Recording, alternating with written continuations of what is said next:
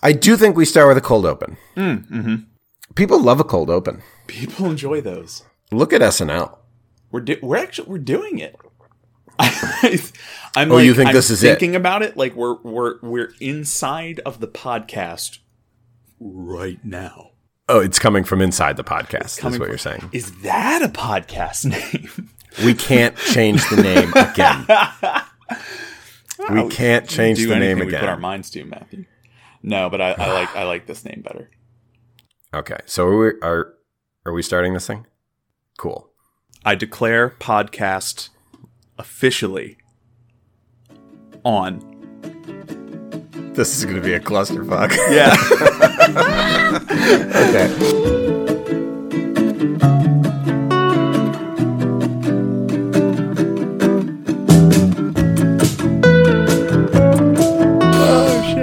All right. So I think that was it. Yeah, that was it. Intro. That was the cold open. All right. So here we go. Are you ready, Eric? Dear Lord, Matthew, I am ready. All right. Let's get right to it, shall we? Yes. Welcome to this little thing that we are calling You Didn't Ask For This. I'm Matt Shea. I'm Eric Poch. We have no authority to be telling you any of the answers that we're about to be saying. Oh goodness, no. What we have done is we've gathered some questions that we feel are, well, they're bullshit is what they are. Yeah. Well, no. That's the key to take. They're not bullshit. Okay. It's just they're not, in the grand list of priorities. Yeah, they're meaningless. Yeah. But we'll give them meaning. Yeah, they mean something to somebody. They mean something to somebody, mainly us. And what we would like is for you all, I'm going to say, copious amounts of fans, to send in your questions that you think nobody really has had the gall to ask before. The audacity to put forth. Has had the courage to put out there into the universe. We will answer them for you in great detail. Well, exhaustive detail. You lots will be of detail. Exhausted. Copious detail. Too much. Hence the name. You didn't ask for this. So we do have a couple of questions to get us started, I think. Should we get right into it, yes. Eric? Or what we should do? We should banter. Every podcast has a good banter segment. You gotta. Most people don't state it so overtly I did. No, but I think that's what makes our podcast, brave. Is that the word that you want to use? Let me ask you this, Eric. Mm-hmm. How the hell are you today? Matthew, mm-hmm. I'm in my pajamas. I have a mug of coffee and my favorite Dungeons & Dragons mug. What does that mug say? It says, "This really dungeons my dragons." It's a solid pun. Yeah, and it's given to me by my good friends. Is it a pun? It's not a pun. No, I think it's just words. It's just words. Okay, so we did prime the pump a little bit, and we got some questions from friends of the pod. They didn't know that there was a pod at the time. But now they've provided us some questions. We would love you to submit your questions, as meaningful or meaningless as you think they might be, for us to answer at You Didn't Ask For This at gmail.com, or You Didn't Ask Pod, that's the letter U, Didn't Ask Pod, on Instagram or the Twitter. Hey, Matt, can I just say something real quick? Yeah, sure. It's a podcast. I just want to say, I know we had to go back and re-record that last segment, but you're knocking it out of the park right now with this branding and the second take. Thank you. Yes. I can't say that I feel like I'm knocking it out. No, you're killing it. Our user handle wrong. No, you're killing it. You're killing it. Okay. Eric Poch, would you do the honor of pulling our first question? Happily. Matthew, our first question on this podcast that we have worked so very hard for, that you have branded so very well. The question is it okay for a centaur to poop outside? And that comes from DCT Morris on Instagram. That's a great question that I think many have asked. And I think it's crucial. The key word here is it okay? Yes, is it okay? It's certainly possible. Yeah, there's no question there. Nobody is contesting that point. Yeah. What it is, so let's think about this. Let me set the scene for us. Okay, paint me this picture. Yeah, there you are at I'm going to say a Panera. Okay, that answers my first question. Were we in the woods or are we in society? No, okay. You are exiting a Panera. Okay. You've got your salad and you've got your bread bowl. Yep. With a nice creamy soup in there. What soup do you put in the bread bowl, Eric? Ooh, baby, you know I'm going after that creamy tomato. I always like a cream of chicken wild rice or a cream of potato, but you can't do like a brothy soup in there. Ooh, no! Oh God, no, that's gross as hell. No, it's a mess. Yeah. If someone's like, question, "Oh yeah, I got chicken noodle soup in a bread bowl," I'm like, "What the hell are you doing?" Yeah, I mean, I'm always worried it's going to leak. I mean, I guess it could leak no matter what, but at least there's a viscosity threshold. Exactly. With a creamy soup, it would gloop. Yeah. Yeah, yeah, yeah. Okay, so we're coming out of Panera. I have We've got our leaky bread bowl. Yeah. And in front of you is a centaur who waves. He's friendly. And then he walks. No, wait. All right, no, go on. So you're walking out of the Panera. You got your bread bowl. It's leaking noodle soup, chicken noodle soup all over the place. Got it. A centaur named Harry. Do I know his name? Yeah, he's a local. Adding to this is the whiplash as I change my answers in my head as new information is introduced. Okay, so you think it's better if it's a random centaur? No. I know him. His name's Harry. He's the local centaur. Okay. I feel like you would know him. Yeah. Especially if he frequents your Panera of choice. So he's there. He waves, gives you a how you doing, as he makes his way to the shrubbery where he proceeds to poop.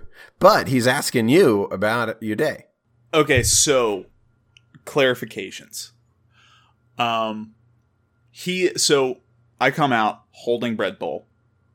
Yes. Harry. Yes. Looks me in the eye.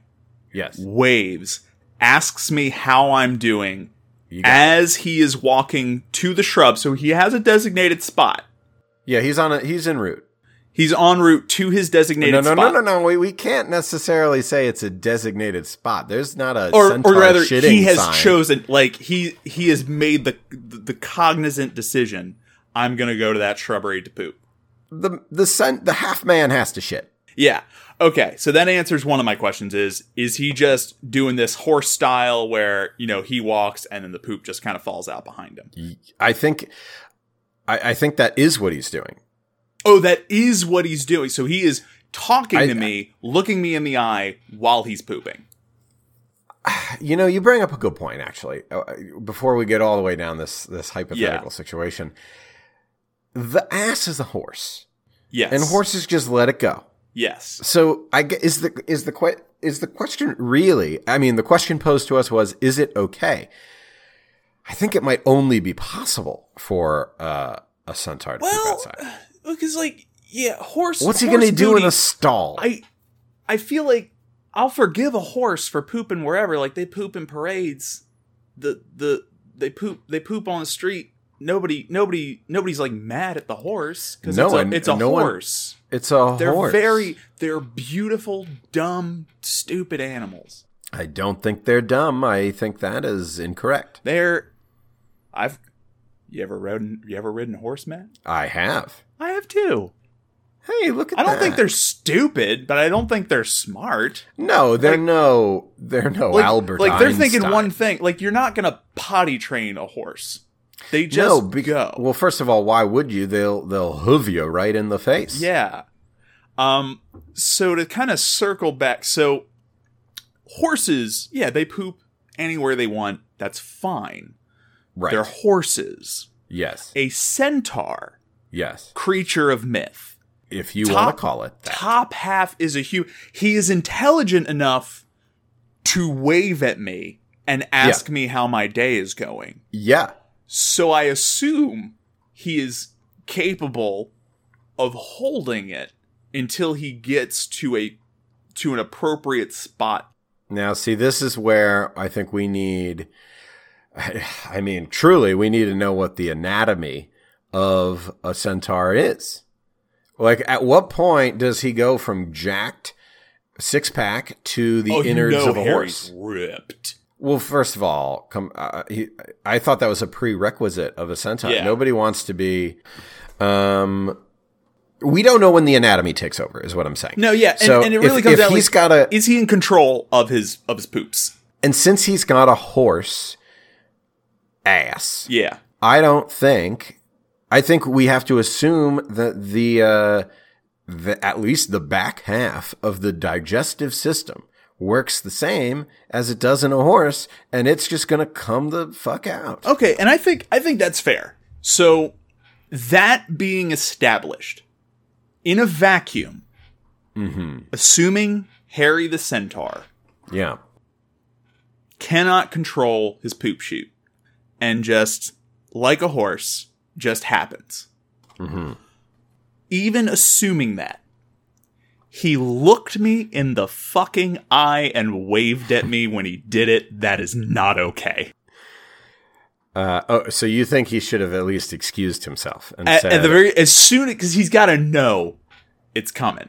He has to know. He's certainly aware it's going to happen. Yeah. So the second he becomes aware, even just a wait. He can start wait. So he can signal me so I can, not so I can avert my eye. I don't care. Like, I'm not bothered by the, but just so I can, like, okay, this is happening. Yeah. So I can do that on my end. Yeah.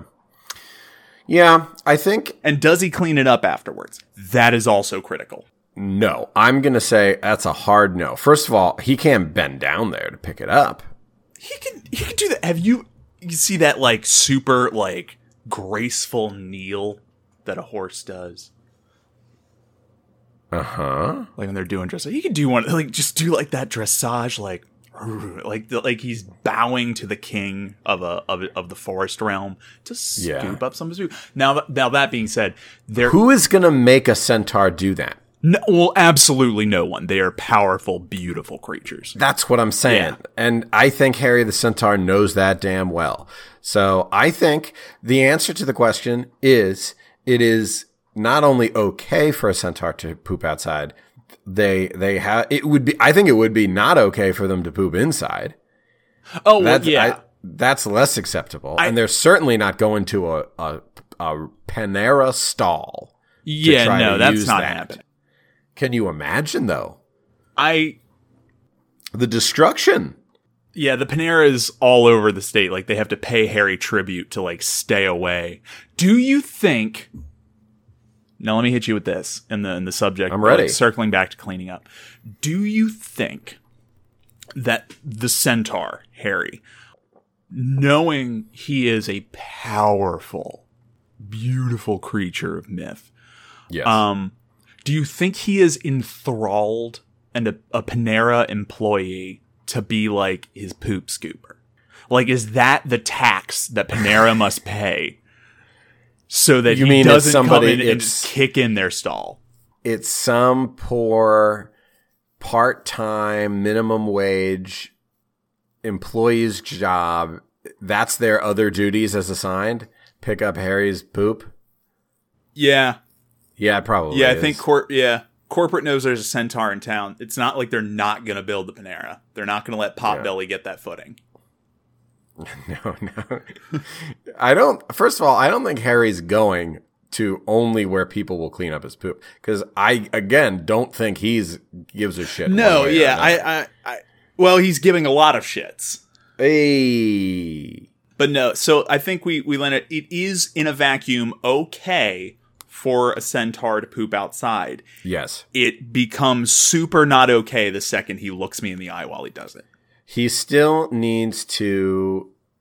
all centaurs need to respect the fact that they can't just go about their regular business while they're going about their business. You know, as long as they at least acknowledge what's happening, they're like, oh, if it just happens, and they're like then talking to me like better. It's not happening. Yeah, it's not okay. Him. I wouldn't be terribly upset, but it's not okay. Okay, well. I think we got to the bottom of that. Yeah, that's one. Do you want to give us our next one? I sure do. This one comes from Sarah Feldman, also on Instagram. Why would you take the longer route option on Google Maps? And I'm going to extend this further to any GPS. Yeah. Why that is quite a philosophical question. Yeah. I think there are practical reasons behind it, though. Ooh, you think there are practical? Okay. I think sometimes. Now, I'm a Zoomer myself. Not a Zoomer. What the fuck? That's not the name of the app. I'm like, Matt, you're 30. No, I'm a Wazer is what I meant. A Wazer. Sorry. Okay. Zoom has so polluted my mind now that it's the only app I can think of. No, I'm a Wazer. I don't know if you are a Wazer yourself.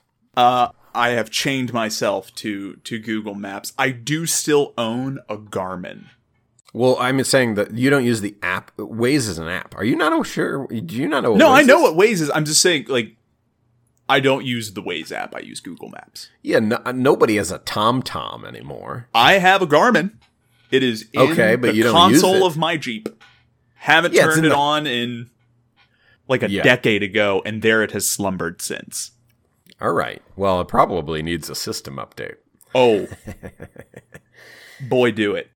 God, is this where we just devolve into like two dads? Did it happen already? Yeah. I don't even have a kid. I know.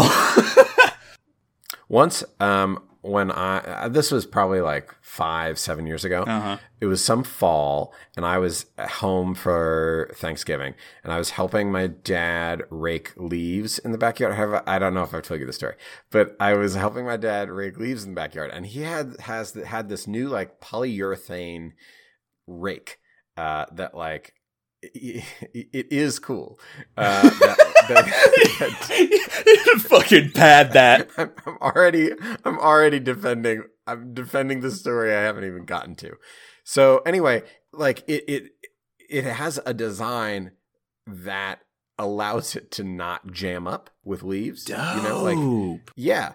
And I was remarking to my dad how cool this rake was, and he got really excited and said like, yeah, you know, it was a little pricey, but it's totally worth the money. I got two of them, and here we are. And in the middle of his excitement, I went, so this is what it's like, huh? This is how crippling is what excitement is dread. In adulthood. And he went, yeah, this is what joy is now. My gift to you, my son. So I think though, if I were to dig into alternative meanings to this question of the longer route, yeah, I would say perhaps the question is why would you take the scenic route? Yeah, the air quotes. See, when you say scenic route, like no, the way you just said it, that does imply a nefarious intent. Oh, here I thought I was implying a nice Norman Rockwell Americana vibe. Oh, yeah, no, Matt, let's just take the scenic route. Okay, now hold on. I didn't put on impending doom voice to it. I mean, that is, we can stop talking around it. Murder is a good option. Yeah, I mean, okay. If you're looking for a body dump, you're going to take the longer route, probably. I mean, the longer route's the one that goes by the docks, is it not? I think we've kind of covered it, right? Yeah, existential dread, murder, don't like tolls. There you go. And so we are down now to one. There's one last question. This comes from the Jarge, as I'm going to say, on Instagram as well. Whatever happened to that guy who made a floating island out of trash? Now, I can honestly say I don't know what the hell Jamie here is talking about. I looked it up, Matt. Oh, did you now? Oh, yeah. So tell me, Eric. I believe that Jarge is referring to Spiral Island. Spiral Island? Yeah, Spiral Island is the name of a floating artificial island built in Mexico by British artist Richard, quote, Richard Sowa.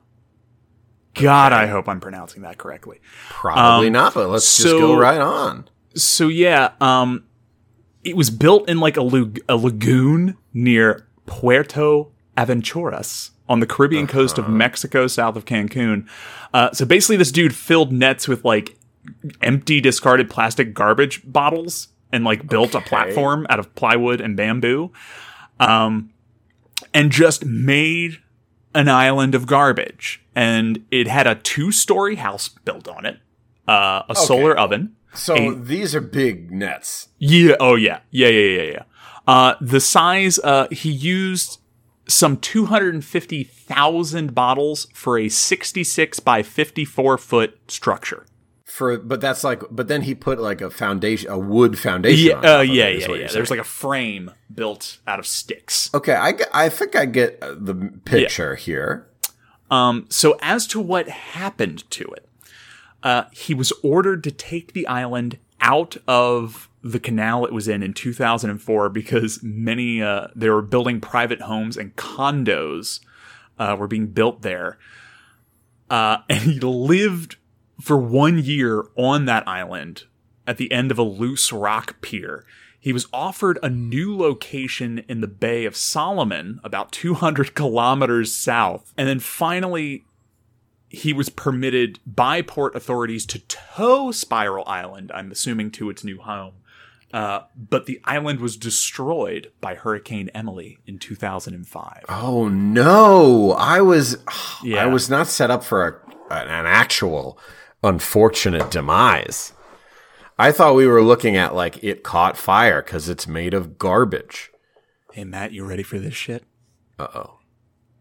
In late 2007 and 2008, Sowa built a replacement for Spiral Island in the waters of Isla Mujeres, the, quote, island of women, also near Cancun. Oh, yeah. Yeah. If anybody in the Isle of Women, if there's one thing the Isle of Women wants, it's a lonely man on a mountain of trash. Yes. And it basically became a tourist attraction. Is it still there? So it was open for tours at one point. It got to be like 25 meters in diameter. So it was a bit bigger than the other one. The new island had 3 beaches, a house, 2 ponds, a wave-powered washing machine, solar panels, a solar-paneled waterfall and river. Or sorry, a solar-powered waterfall and river. Wow. Disney should have jumped on this. Yes. I mean, this is truly a tourist destination. As far as I know, it still exists. Matt, I say as far as I know, because it was in the lagoon of Isla Mujeres Bay. God, I have to be saying that wrong. It was open for tours. However, it is no longer in the lagoon. We don't know where it is, Matt. The island is missing. The island of garbage has gone. This is a Twilight Zone episode now. Yes. What was reclaimed from the sea has been reclaimed by the sea again. Wow. Well, what? I had no idea about any of this. So thank you for the question, Jarge. And thank you for the answer, Eric. Anytime, babe. Okay, I think without any further ado, Eric, why don't we proceed to the real question of the day? Yes. So why we have gathered you all here. It wasn't centaurs. It certainly wasn't trash islands. Yeah, I think what we should say is that each episode we're going to do some of these quick hit questions, but we're going to have a main segment, if you will. Main segment. There's the theme, where we answer the real questions plaguing. I'd say the world. In this case, the world. Yeah, no, because it does. It has worldwide effects. It sure does. Ripples. So today's discussion, the implications of a world with Pokemon. And when you start down this route, it's fun, right? Yeah. Like you think like, ooh, I'm going to get to be a trainer. I'm going to have so many nice, fun, powerful Pokemon friends. So I think we should establish right off the bat that we need to ignore some of the more impossible aspects of Pokemon. Yeah, I'm for the sake of sanity, I'm gonna say we'll stick to the OG 150. Sorry, 151. 151. Please. Here's a very important question: are we in the world of Pokemon, the television show, or is it our world in which Pokemon exist? I think it is. I think the question that people want to know is, what would it be like if Pokemon were real in our world? If these two worlds were the same? I'm kind of hoping this was the case, because the answer is horrific. Horrific. I only came up with negative outcomes there is of Pokemon no being a thing. Good anything that comes of our world. And now, okay, further clarification. Has our world always had Pokemon, or are they a recent development? No, I think we should – I don't think it should be whether or not it was a recent development or not. I'm saying if Pokemon were real, if it was just a fact of life. Yeah. In our world, what would our world look like if Pokemon were a fact of life? And I think the best way I can – let's ignore the fact that some Pokemon have powers that would literally destroy the planet. Yes. Let's put that aside. Just looking at the world, either in the game or in the show, as presented to us, would so fundamentally change how this world we know it functions. For example, the first big thing. You and I'll only speak for myself, actually. Uh-huh. When I was a kid and Pokemon came out, and I was the 10-year-old, as mentioned in the show, who gets to go out and who turned 10 and now gets to go out and be a Pokemon trainer. Literally on their leaves own. Home. I was running around my backyard pretending that Pokemon were real, and I'm going out in the world. I was doing Pokemon Go way before it was a possibility. But think about this in real life. You get to be a trainer when you're 10 fucking years old. They give you a license. You get a license. You should be licensed to live outside. You shouldn't be licensed to do anything, let alone carry a Charizard in your belt. Yeah, that's just wild to me. Ash's mom can was you just imagine? Bye. Forget for a moment the fact that a 10-year-old is in no way capable of functioning on their own out in the world as a freelancer. God, no. But just think about from an adult perspective on all these 10-year-old trainers running around, battling each other, just fighting. Yeah, because if you're a 30-year-old trainer now, think of all the things you had to live through as a preteen trying to fight with Pokemon. The scar tissue alone, like they would all look like Marv from Sin City. Yeah, no one's pretty. No, goodness, no. No one is pretty. Getting attacked by flocks of Spearow. Yeah. Oh, and so the flocks are a thing that I think we should talk about. Yeah. Because that's the first thing that I started with when thinking about how to approach this question. The actual, just the structure of how Pokemon Society... Oh my God. Everything in the show and the games, everything revolves around Pokemon. And that is exactly how it would be in real life. The entire economy of the world. In the worst ways. Think about gyms, the Pokemon gyms, right? Yeah. You got Victory Roads all over the place. And then you've got the freelance gyms. Pokemon gyms would be like college towns in a way. The way like a college changes the makeup of a town to now only be about that college. That's what the gyms would be like. And it would be a capitalistic paradise. Oh, dude. Yeah. So there would be an initial like stock market, I guess, crash or whatever, because gold, nothing, none of that would hold me to. Pokemon would become currency. Yes. I'm glad that you mentioned that. Whoever controls the Pokemon controls the universe, Matt. So do you think, when you say Pokemon are going to be currency, do you think that people are out here literally like trading Pokemon for houses? What's a house worth? How many Pikachus do I have to trade to get a house? So I'm glad that you brought up our yellow friend. Yeah. When thinking about Pokemon in real life, thanks to Detective Pikachu and Ash Ketchum, who I'm going to get to in a second. Thanks to them, Pikachu is, of course, the first Pokemon usually anyone thinks about when you think about Pokemon. But he's not the one you should think about. Oh. There are other Pokemon. When you think about Pokemon, when you think about Pikachus running around the world, that sounds like it could be fun. Yeah. You see them in a field. Oh, how cool. Look at those nice Pikachus. Now, let me paint a different picture for you. Uh-huh. You're out on a nice little hike, or not even a hike. Let's say you're walking to Panera. You and Harry the Centaur. You and Harry the Centaur are on your way to Panera. Yeah. Harry's pooping away.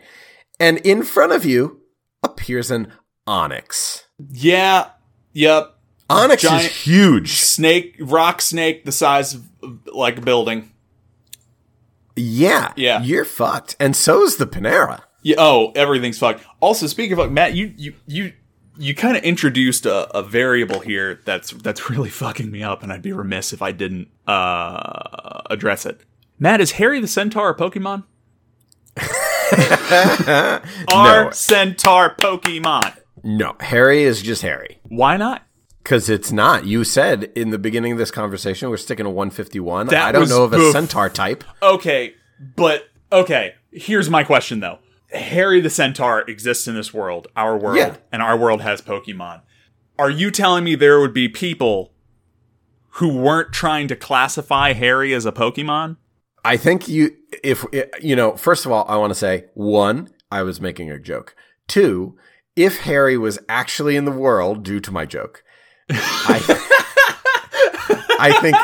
think there would be people who want to classify him as a Pokemon, because I think Pokemon in general would not only dominate the economy, it would dominate politics. Oh, yes. For example, we mentioned Onyx. Let's go to another rock type, Geodude and Golems. Why would you not use Pokemon such as this in mines to be working things? And I think we're going to find an issue where there are people utilizing Pokemon as laborers. Oh, yes. Like, against their will. Horrifically. Oh, we can say it. Chattel slavery. Like, it would. 100%. Yeah. That's the most horrifying and egregious. Like, the Pokemon are well treated. Like.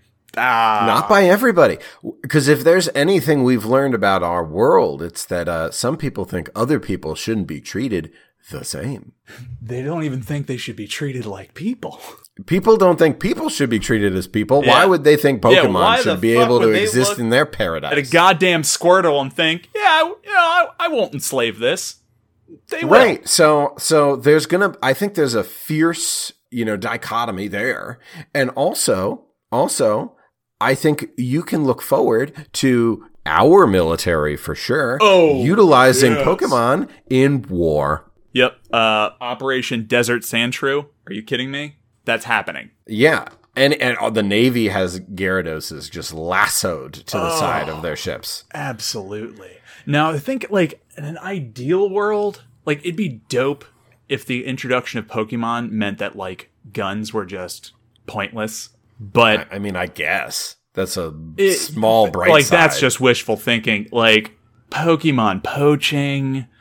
Fucking we would have Pokemon battles and stuff, but again, the Pokemon don't consent to this. Yeah, nobody asked for this, and like fucking the level of like Michael Vick horrific underground Pokemon fights to the death. I think you meant. I'm glad you said poaching because you know if you think about it, the reasons people poach. Animals, like elephants, for example, you got that ivory. Or they think, like, body parts of the animal have some mystical property to give them boners. Yeah, there's that. But not even the mystical properties. Let's look at Meowth, who has a fucking coin on his head. He has a coin on his head! Meowth can talk! Yeah. He is proof that they are intelligent enough to learn human speech. They are sentient. They are aware of their own existence. Yeah, and I mean, there would be a PETA for sure, a pep. Like there is Pokemon as presented to it. Now, if it was just a case of like, oh, what if what we know as Pokemon replaced animals in our world, blah blah blah, like that's totally different. But Pokemon as we understand them, gotta catch them all. Putting them in the Pokeballs. Put a fork in that catchphrase. Continue. Making them fight each other for our amusement and so you can give me money. That's the other thing from the games that I think a lot of people forget. I kicked your Pokemon's ass. You now have to take them to the emergency room. And oh, by the way, give me $500. What are you going to do? Your Pokemon are on the brink of death. Right. I mean, that everything about the economy would survive or would revolve around Pokemon trading, around Pokemon battles, and utilizing Pokemon in the workforce as slaves. As slave labor. And here's where I wanted to circle back to the phrase, gotta catch them all. Hit me with and it. Ash Ketchum. As well. Mm-hmm. So everybody sort of, I think, knows that, or treats the gotta catch 'em all phrase as like an unattainable dream, right? Yeah. Gotta catch 'em all. But Ash specifically is very dedicated to the cause of catching them all. And here's a great question. At a certain point, if Pokemon are real and you are collecting Pokemon, why? You're not using them all in your lineup. Oh no. They're just hanging out in their goddamn stasis tubes. If my Pokemon games are any indication, 6 of my Pokemon will taste sweet, sweet freedom at any given time. And the rest will languish in the darkness of Bill's PC. Yes, like, they will. It's the whole concept. That of first Pokeballs. Rattata that you find is going right in Bill's PC and never to be seen again. No, God, no. I was just grinding so my Charizard could learn Fire Blast. To that end, I will say of my Pokemon experience, like when I played the first game, that I didn't play what you would call like a very logical strategy in Pokemon. Okay. Because I just liked Charizard so much. Who among us did not? Yeah. By the time I made it to the Elite Four, I had a level 99 Charizard and like a level 20 everything else. Oh, interesting. So you had you ended up with one good Pokemon. I put all them eggs in that basket. I could kill every single one of their Pokemon in one hit, except for like 2, and that's why it took me months to beat the Elite Four because I had to grind the ones I had completely ignored up to a high enough level that they could do something.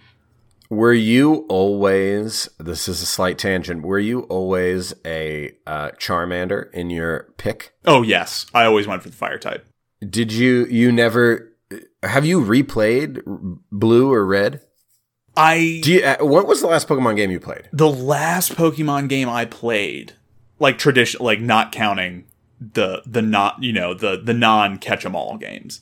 The last like catch Pokemon, fight gyms, probably was the Soul Silver, the Gold and Silver remake. And yeah, Gold and Silver were the best ones.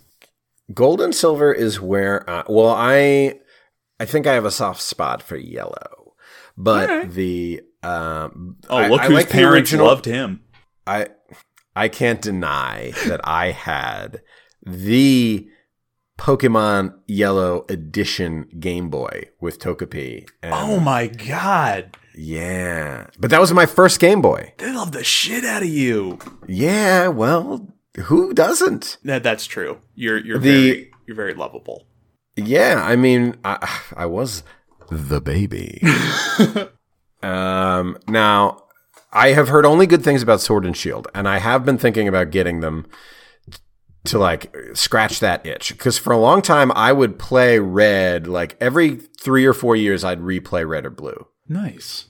And in those replays, I would try to pick a different one. And by a different one, I mean Squirtle or Charmander, because no one's picking Bulbasaur. Bulbasaur's adorable. Bulbasaur is the cutest, hands down, of the Bulbasaur Pokemon. Is destined to be a pet in this world. Yes, Bulbasaur is 100%. And you never want him to evolve. No, that's what I'm saying. You keep it as Bulbasaur. Oh, yeah. Charmander evolves. He becomes a goddamn dragon. Squirtle evolves. He becomes a giant-ass turtle with guns coming out of his shell. Bulbasaur evolves into, like, the grossest, nastiest, dumbest-looking Pokemon. Yeah, he evolves into a flower. Yeah, he looks like someone's stepdad by the time he becomes. Yeah, if you ignore the flower, he just looks like Jabba the Hutt a little bit. Like, oh my god, oh hey guys, sorry, I'd love to come hang out. I gotta give my Venusaur his heart medication. Yeah, my Venusaur is heartworm. Now, I want to get back to Ash Ketchum, though. Yeah. Because Ash Ketchum is notable because he has this special relationship with his Pikachu. He doesn't keep him in a ball. They're best friends. Which is a whole other conversation. And this is the conversation I would like to breach. Thank God. People's relationships with their Pokemon would be intensely scrutinized. And oh, yes. Somebody needs to say it. When if we have the Ash Ketchums of the world who have a beloved Pokemon who they treat like their best friend, like their partner in this world, you have to assume that there is the other half. And I'm not talking about Team Rocket kicking and abusing Pokemon. I think we can all say that it's obvious, just like there's animal abuse, there would be Pokemon abuse. There will be people who want to fuck their Pokemon. They will absolutely be fucking their Pokemon. No, it's so...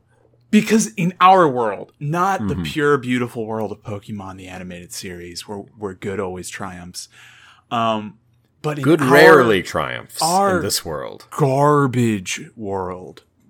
There would absolutely be. And let me be clear. Because we have that already in our... Well, no. Sorry, let me back up. There are people who fuck animals in our world. There are people who would fuck Pokemon in our world. 100%. It would be horrific. The furry landscape would change astronomically. Oh, fuck yeah. And oh, my God. And I will be very clear to all of our listeners who may be furries. I know that furries do not have sex with animals. You just like to dress up in colorful animal suits, and may no one ever take that away from you in the beautiful country of the United States of America. Listen, I appreciate you saying that, and I appreciate you thinking this episode's audience will be so diverse that it includes furries. Yes. I'm just saying, the furry landscape would be wild, but yes, there would be people banging their Pokemon. And then the whole question of, because clearly, like, in this world, there is no such thing as consent with a Pokemon. Like, they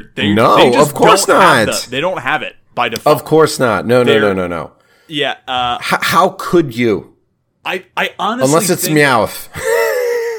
I honest to God think, like, in our world, in the socioeconomic and political landscape we exist in right now, the inevitable conclusion of Pokemon is violent revolution. Yes. Like, there will be an uprising. And this is where I need to, I'm glad that you teed me up this way, because we have to talk about what is potentially the biggest hurdle of Pokemon existing in real life. Yep. The psychic type Pokemon. Oh my God. I forgot. They can read your minds. They can control things. They can make you do things. You think there's not going to be a union of Alakazams in this world who are just bent on taking over the eradicating humans and taking over the world. And let's not forget our friend Mewtwo. Oh yeah. I mean, that's kind of the thing we had to talk about as well. If we assume Mewtwo exists, that's curtains for humanity. Like, we're donezo. You said 151. I know. That's all the way through. I forgot about the one who let's genocide the humans. And he would be completely right to, in our case. Like, in the movie, they're like, no, we're good. We're formed partnerships. And they're like, okay. In this world, We've established argument we could put forth to prevent our being wiped off the face of this planet. Listen, humans gonna human. Humans gonna human. And if history repeats itself, which of course it will, humans are going to enslave these Pokemon for their own financial gain. They're going to emotionally abuse them, physically abuse them, and of course make them fight. Yep. So why would any Pokemon not have the motivation when Mewtwo comes to town says, I'm starting a revolution? Yeah. Why wouldn't they get in line? Seize the means of collection. Two things I just wanted to circle back real quick. One, please do. Also horrific implication of Alakazams reading minds, being able to make you do things. Even assuming that they don't band together with Mewtwo and just cleanse this world of the human race, who could blame them? Sounds great. In what world do you think that, like, every government agency on the planet doesn't have 1,000 Alakazams thought policing their population at any given time? The Patriot Act would look like child's play compared to what they would do to us with Pokemon. Ooh, Edward Snowden, you have your work cut out for you now. Oh boy, I didn't even think about that. You're absolutely right. There would be a mind control division. Forget about Big Brother. They don't need anyone to comply. Top to bottom horrific. And so that was one thing I wanted to circle back to. The next thing is, all right, so when Mewtwo leads the uprising, inevitably wipes us out, are we just straight up murdered, or, Matthew, do we become the Pokemon? Oh, wow. Now, this is something I did not prepare for in my research. What a question. Do we become the Pokemon? So you say you're asking whether or not the Pokemon would choose to just wipe us out or enslave us, and catch us all. Yeah, I'm trying to think of what we could offer a Pokemon other than absolutely nothing. Oh God, we could give them podcasts. We could do things that it's not even a question of like, oh, we could do things that involve thumbs. They got Mr. Mimes. Which, speaking of Mr. Mimes, Ash Ketchum's mom had a Mr. Mime living with her. Yeah, they'd be butlers. Yeah, see, I'm thinking it's this, that Mr. Mime was Ash's stepdad. He didn't know it, but Ash Ketchum's stepdad is a Mr. Mime. Well, you know, he is good with his hands. Ooh! Oh! Maybe that's too far. Matthew, it's 3 a.m. You look out of your window. You see a Mr. Mime putting his hands against the glass. Oh, no. Matthew, the window is open. No, there's no window. There never was a window. He put it there. I feel, okay, now, in all fairness, there would be some benefits, I think, We talked about it controlling the economy. The economy would be booming, I think. For, like, months. Only months? You think? I'm thinking before the uprising. Before the uprising. Yeah. Pre-uprising. Oh, pre-uprising. I think people are living great. Yeah. It would be one of those things where, like, yeah, everyone would be living fantastically for about 2 to 3 months. Then all of the rich folk would realize, oh, we can just take these. And then, like, everyone's quality of life plummets while, like, you know, the 1% live like god kings. Human's gonna human. Human's gonna human.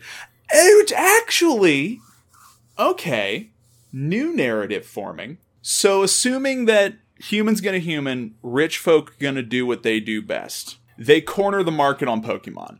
Uh-huh.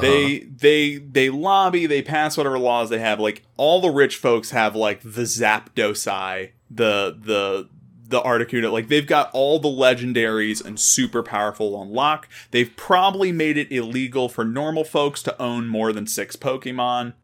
Oh, wow. Yeah. They probably have. There's probably a tax. There's a tax. There are fees and licenses you have to have in order for your Pokemon to even be able to evolve.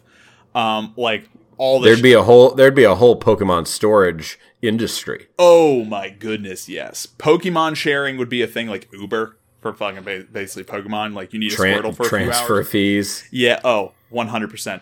So when Mewtwo makes himself known and takes up the mantle, it could almost be like a we all rise up together and unite. Do you think you mean humans against the rich?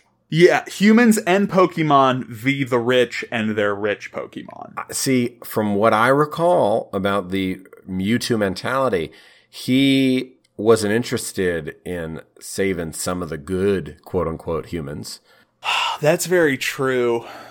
I think he'd just be out for blood. Yeah. Now, I think it'd be some means to an end stuff. You know what I honestly think the play would be? The play would be he'd be like, oh yeah, let's work together to bring down these fat cats. And then, like, after, because the ensuing war would be of a scale unfathomable. Yeah, he's playing the long game. So once... He gets the humans to turn on themselves. Oh yeah, gets the humans to turn on themselves. We just get, like, wrecked. Like, in the ensuing battle, Pokemon die, but humans suffer the most severe losses. They go extinct by the time Mewtwo's done with them. The huge losses on the human side. And then it's just clean up afterwards. Because now we've weakened ourselves. Our numbers. Probably the best thing we can look forward to is, considering it's Mewtwo at the helm and his army of Alakazams, our death would probably be relatively painless. We probably wouldn't even be aware that it's happening. That's nice. Yeah. Now, before let's go pre-uprising, because I think that's inevitable. Yep. Yes. Let's talk about some other pros, because I think there are some. For example, I think the way there are emotional support animals and guide dogs, I think Pokemon could have a very beautiful relationship with a human that in need, as a guide Pokemon. Oh yeah, in a non subservient way. Yeah, that's possible. Yeah, that possibility. Hello, my name is Eric Poch. This is my emotional support Oddish. Yeah, or just you're blind and you got a Mr. Mime helping. You got a Mr. Mime, or you got an Alakazam who can literally blast the images that he's seeing into your brain. Alakazams present so many problems, they solve so many problems, just as many as they create. Exactly what I was going to say. Exactly. Hold on, I just want to, for the sake of things, I want to look up Alakazam's IQ. Well, because it's in the Pokédex. Well, I mentioned something else I want to mention is, Alakazam has an IQ of 5,000. 5,000. Holy shit. There is no world in which you are getting one up on Alakazam. No, there's really not. So I think if nothing else, there would be, if the government isn't, the government would be using psychic types against us. Oh, yeah. But I think they would also like in an ice-like way, collecting Pokemon like Alakazam out of the environment to make sure that they, in under the guise of we're protecting you, but really they're using them. Oh, absolutely. Like, yeah. Oh, God, we suck. Humans just suck so bad. Human's gonna human. Human's gonna human, man. So I think that is the implication of our world with Pokemon. Yeah. We all die, and we deserve it. That's the implication, truly. Yeah. Bright side, the utopia, the Poketopia that follows. Yeah. Will be glorious to behold. It's a beautiful new day once the humans are all dead. Oh my goodness, yes. Like, they will exist in complete balance with each other. There will be no pain, no suffering, only Pokemon. And then finally Mewtwo can rest. Oh, do you think he'll pull like a Dr. Manhattan and like at the end be like... Yeah, I think he probably would. He is pretentious that way, that he would be like, and now I will go to the next realm where I am needed. I am no longer needed on this world. And then he'll just fly into goddamn space. He wouldn't even fly, I think. I think he'd like do a very pompous float away. Oh, yeah. Arms out. Yeah. Okay. So he's looking right at everybody as he backs. Yeah, it's like a 20 occasionally minute... looking over his shoulder to make sure he doesn't back into the goddamn sun or something. So it's a 20-minute fade as he leaves the atmosphere. Here's a bonus question. Uh-huh. In this world where the Pokemon have uprisen. Uprisen, yeah. And we have been put to the proverbial sword, humanity. Uh-huh. What does happen to Harry the Centaur? I think Harry probably has to eat it as well. Does he? I think they give him a pass. I think Mewtwo would have said, "There's simply too much human in you," and taken you out. See, Harry. My angle is like they keep him on. He becomes like, because centaurs, they live forever. I assume. I assume they live forever. I think he becomes the cautionary tale teller. Oh, eons from now, when the descendants of Mewtwo's uprising are like forming their own society, because Pokemon are only going to get better and more beautiful. He's going to be left behind as the onceler to tell the tale. Yes, like, oh, hear you, child, this tale of woe. Like, he would be voiced by Christopher Lee. And how the mighty have fallen. Oh my God. And like he would lead the children Pokemon in their little classes to like a cave where he's got like an 88 Honda Civic and like just like all these relics of our fallen society. I see. Yeah. I was like, why would a centaur be having any use for a Civic of all things? Oh man. So what a fall from his pompous days at the Panera. Well, I think we've just about covered. Yeah, that's Pokemon angle. That's Pokemon. Shall we move on to a new segment? For those of you who've stuck with the show from the beginning, for those of you who really stuck it out with us. Yeah, you true journeymen that have joined us this whole time. We're going to enter a new segment now that we like to call Weird News. Yeah. And this is exactly what it sounds like. We are going to bring to you some news stories from around the country, ideally from small town newspapers. So feel free to send those to us as well. Eric, I think you've got some good ones. Okay, I've got two here. Mm-hmm. I think I'm going to open with. I only have one short one from today, so I'll stick it in between your two. Perfect. So this is a letter to the editor. This is from 100 years ago. Ooh, 1920, okay. January 29th. All right. So the title of this letter to the editor is just Wineless Dinners. To the editor of the Herald. Can any right-minded person imagine a party of red-blooded, pleasure-loving American men and women sitting down to a nicely prepared dinner without a little wine to aid in its digestion, as well as to enliven the occasion? A funeral would be a riot of fun in comparison. If this miserable band of hypocritical, joy-killing prohibitionists are satisfied with their cold tea, well and good. The more they drink of it, the sooner the glorious world will be rid of their miserable presence. They're the kind that would deny a child a stick of candy. Considering the method by which this law, under the cloak of wartime prohibition, was put over on an unsuspecting, patriotic people, whose chief intent was in winning the war, then I can understand how, in justice to the people of the United States, the Supreme Court can decide in its favor. If such is the case, my enthusiasm of our boasted liberty and freedom will be subject to discount. And as plenty of shipping space is now available, we might as well pack up the Statue of Liberty and return it to the country which presented it to us by mistake in good faith and to seem to be enjoying the liberty which we merely boasted. Signed, C. Stan, New York City, January 29th, 1920. Well, I'm glad that the tone of the letter to the editor hasn't changed in the last century. Not one bit. This is some shade from the grave. What a hot take. If you don't like booze, you are a fun-hating, miserable sack of shit, and I hate you.